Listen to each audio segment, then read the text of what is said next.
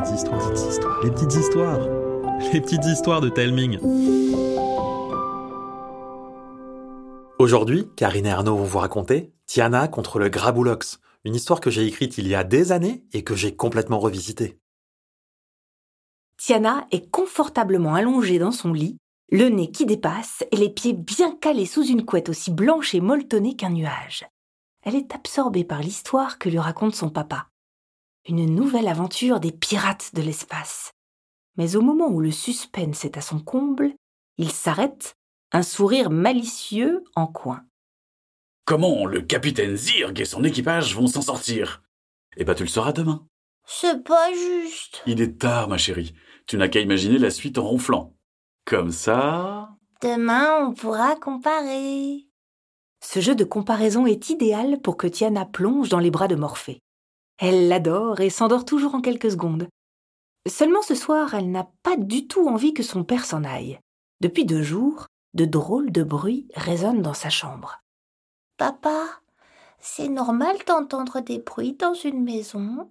Oui, surtout dans une vieille maison comme la nôtre. Le bois travaille. Alors c'est pas des monstres cachés? Mais non, c'est pas possible. Même si j'entends des murmures? Tu sais, j'ai longtemps eu peur du noir. J'imaginais qu'il y avait des monstres au bout de mon lit. Parfois, j'étais même sûr d'en apercevoir, tapis dans l'obscurité. Ah bon? Ouais. Pépé m'a expliqué que la peur fait turbiner notre imagination n'importe comment. Résultat, on croit voir des choses qui n'existent pas. Il m'a appris à bien respirer dès que je m'inquiétais. Et grâce à cette technique, je n'ai jamais plus vu un seul monstre. Tiana est rassurée, mais pas suffisamment pour ne pas tendre l'oreille dès que son papa ferme la porte. Pas l'ombre d'un bruit à l'horizon. Soulagée, elle se met presque instantanément à rêver des pirates de l'espace. Le lendemain, elle se réveille en s'étirant comme un chat. Elle adore le matin. Le soleil pointe toujours le bout de ses rayons pour lui chatouiller le visage.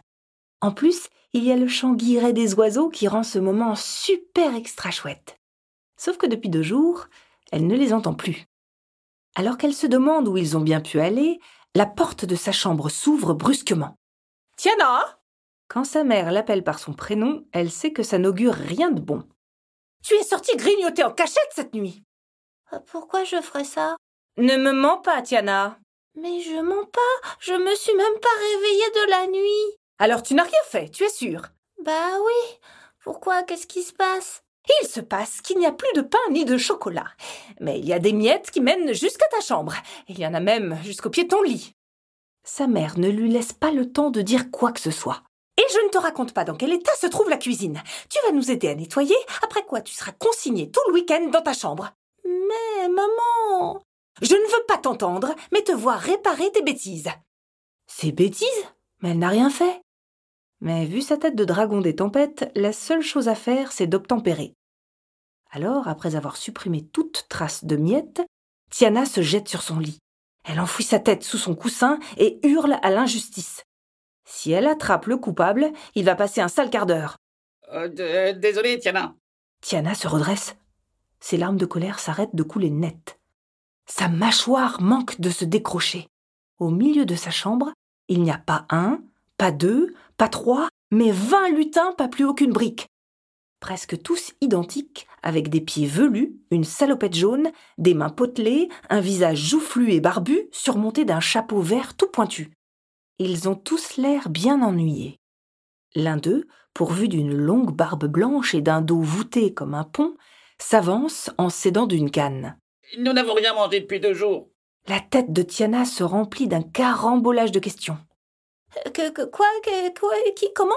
Mais nous sommes les lutins de la forêt qui se trouvent au bout de ton jardin. Je suis Tarf, le doyen. Euh, pas vraiment le chef, mais c'est tout comme. Nous nous sommes réfugiés chez toi à cause du Graboulox. Le Grabou quoi? Le Graboulox, le démon de la forêt. Vert, avec quatre bras, des griffes comme des vraies lames de rasoir et un dos couvert de pics. Et il est fort comme cent lutins. Il est la colère incarnée et ne cherche qu'une chose avoir la forêt pour lui tout seul. Alors c'est pour ça que la forêt est si calme. Mais oui, il a chassé tout le monde. Et il n'y a pas un moyen de le chasser, ce Graboulix Lox. Euh, mais impossible. On peut même pas l'emprisonner. Tout ce dont on a besoin, c'est une goutte de soleil et une tarte au citron. Ah, ok, d'accord, bah, j'ai compris.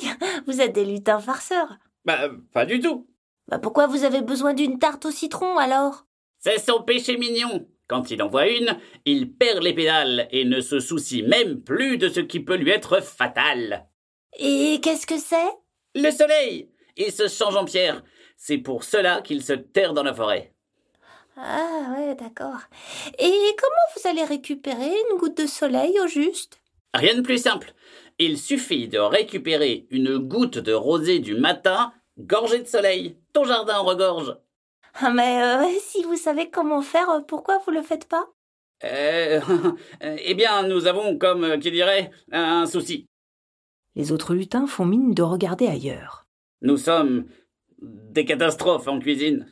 Oh bah moi mon papa il fait les meilleures tartes du monde entier.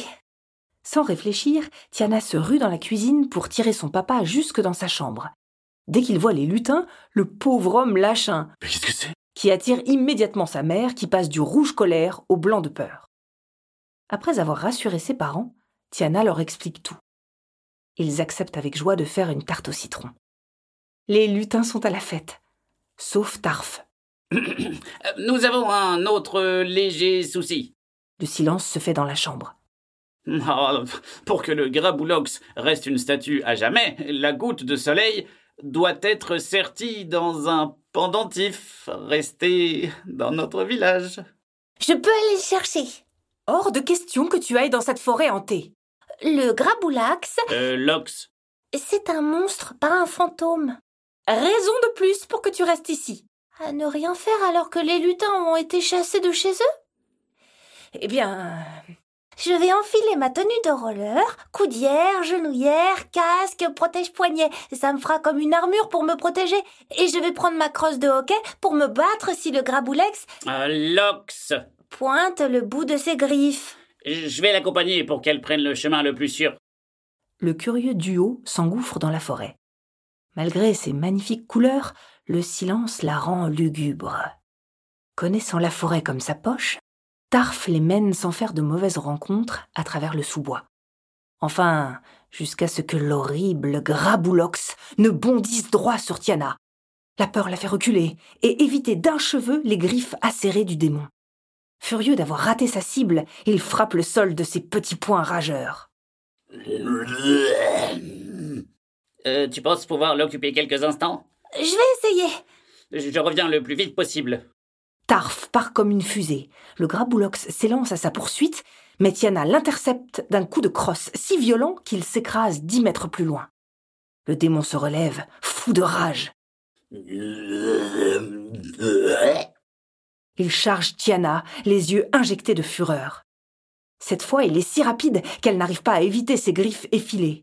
Elles lui font l'effet de plusieurs feuilles de papier qui lui tailladent la peau. Tiana a envie de pleurer de douleur, mais pousse un hurlement pour se donner du courage. Étonné par la réaction de sa proie, le Graboulox bondit en arrière. En la voyant se crisper de douleur, un sourire monstrueux fend son visage. Il se jette à nouveau sur Tiana, qui trébuche sur une racine et tombe à la renverse. Heureusement, car le Graboulox abat un coup si violent que ses griffes se plantent profondément dans un arbre qui n'avait rien demandé. Le démon peine à s'extirper. J'ai pu récupérer les médaillons. Fillons Tiana se relève en quatrième vitesse et file comme le vent. Son jardin n'est plus qu'à quelques pas alors que le Graboulox les rattrape. Rapide comme l'éclair, il talonne Tiana et lui assène un coup de griffe qui lui lacère le mollet. Tiana s'écroule, hurlant de douleur. Un clignement d'yeux plus tard, sa mère surgit comme une dragonne furieuse armée d'une pelle. Laisse ma fille, sale démon Le Graboulox ne demande pas son reste et détale comme un lapin. Le calme revient. La maman de Tiana pense ses plaies.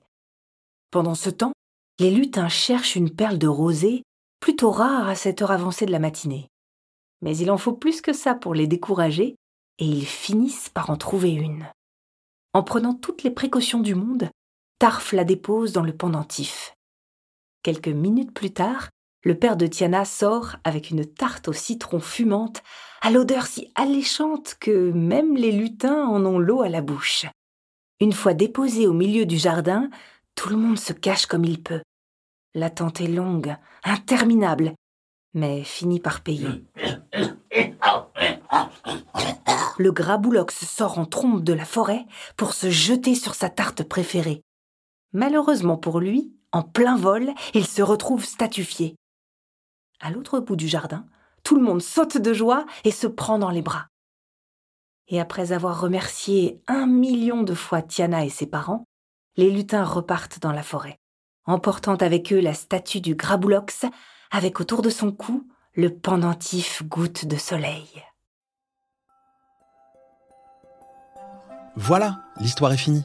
Dites-moi ce que vous en avez pensé en m'envoyant un message vocal avec vos parents par Instagram ou par mail à l'adresse hello at telming.com. H-E-L-L-O T-A-L-E-M-I-N-G.com. Et si vous avez une idée d'histoire qui vous trotte dans la tête, n'hésitez pas à me la partager. Je vous embrasse et je vous dis à bientôt.